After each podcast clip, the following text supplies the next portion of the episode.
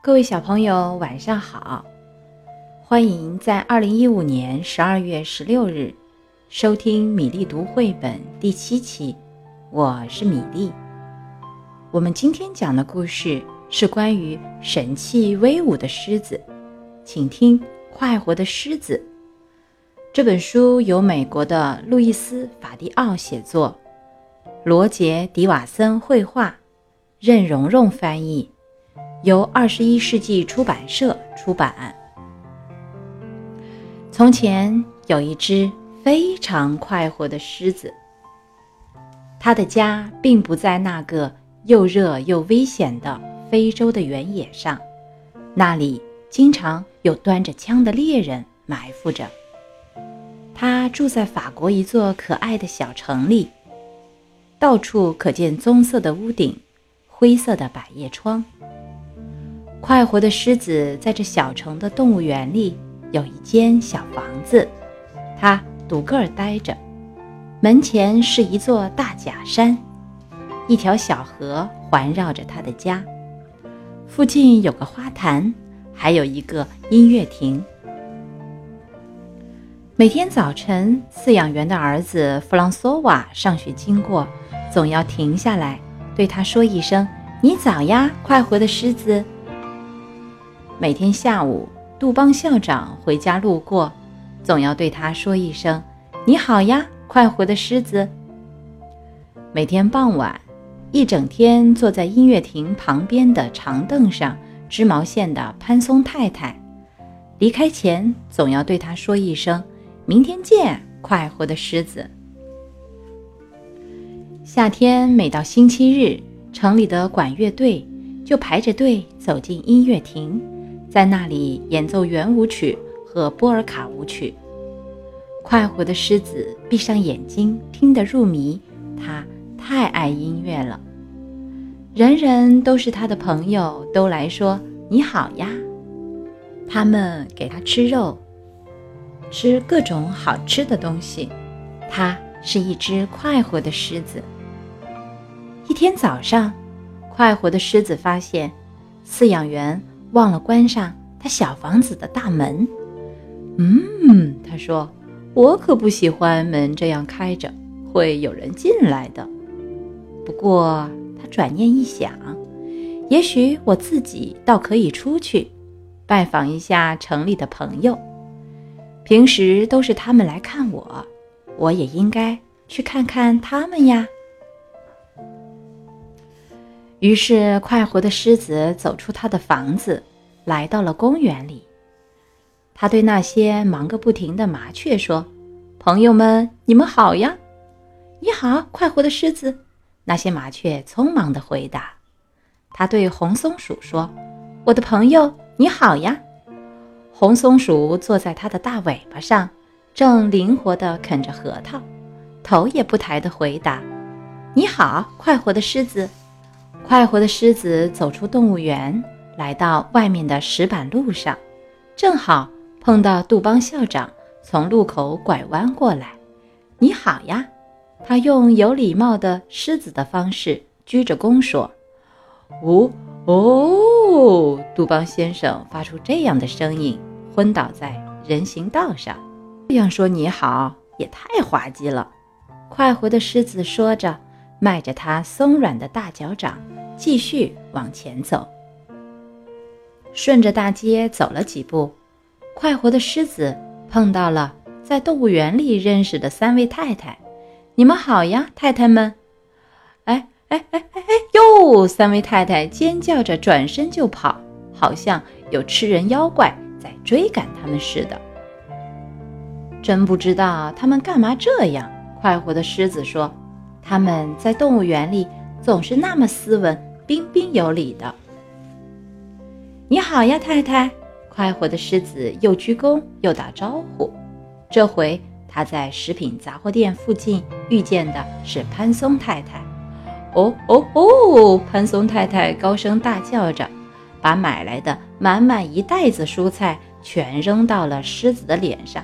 啊啊啊啊啊！嚏！狮子打个喷嚏。我发现这城里的人。真有点可笑了。这时候，狮子听到喧闹的军乐声，它转到另一个路口。城里那支管乐队正排着队，穿过挤满人群的街道，大踏步行进。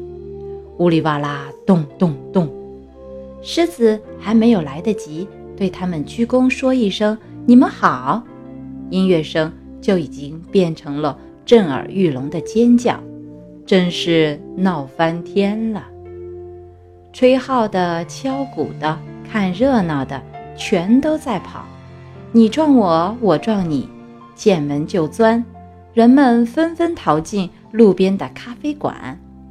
一眨眼的功夫，街上空了，一片寂静。狮子坐下来想：这到底是怎么回事呢？依我看。他说：“人们不在动物园里，一定就是这个样子的。”他站起来，一路继续走，想找到一个不会昏过去、不会哇哇大叫、不会逃走的朋友。可是他看到的人，全都躲在最高的窗子里和阳台上，激动地对他指指点点。又是什么新的喧闹声？这声音是嘟嘟嘟嘟嘟，呜呜呜呜呜呜呜呜呜，嘟嘟嘟嘟嘟嘟，声音越来越响，越来越响。这是风声吧？狮子说：“要不就是动物园里的猴子全出来溜达了。”突然，从旁边一条街上冲出来一辆救火车。在离狮子不远处停了下来，接着一辆大搬运车从它的另一侧倒退着开过来，车后面的门敞开着。狮子安安静静地坐下来，他不想错过机会，想要看看接下来究竟会发生什么事情。消防队员们跳下救火车，慢慢的。向狮子靠近，他们拖着一根粗粗的水龙带，非常非常慢的，越走越近，越走越近。水龙带像条长蛇，一路爬着过来，越来越长，越来越长。忽然，在狮子背后，一个很小的声音叫道。你好呀，快活的狮子，是弗朗索瓦，动物园饲养员的儿子，他正放学回家呢。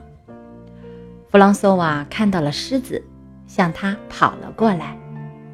快活的狮子太快活了，他非常快活，终于遇到了一个朋友。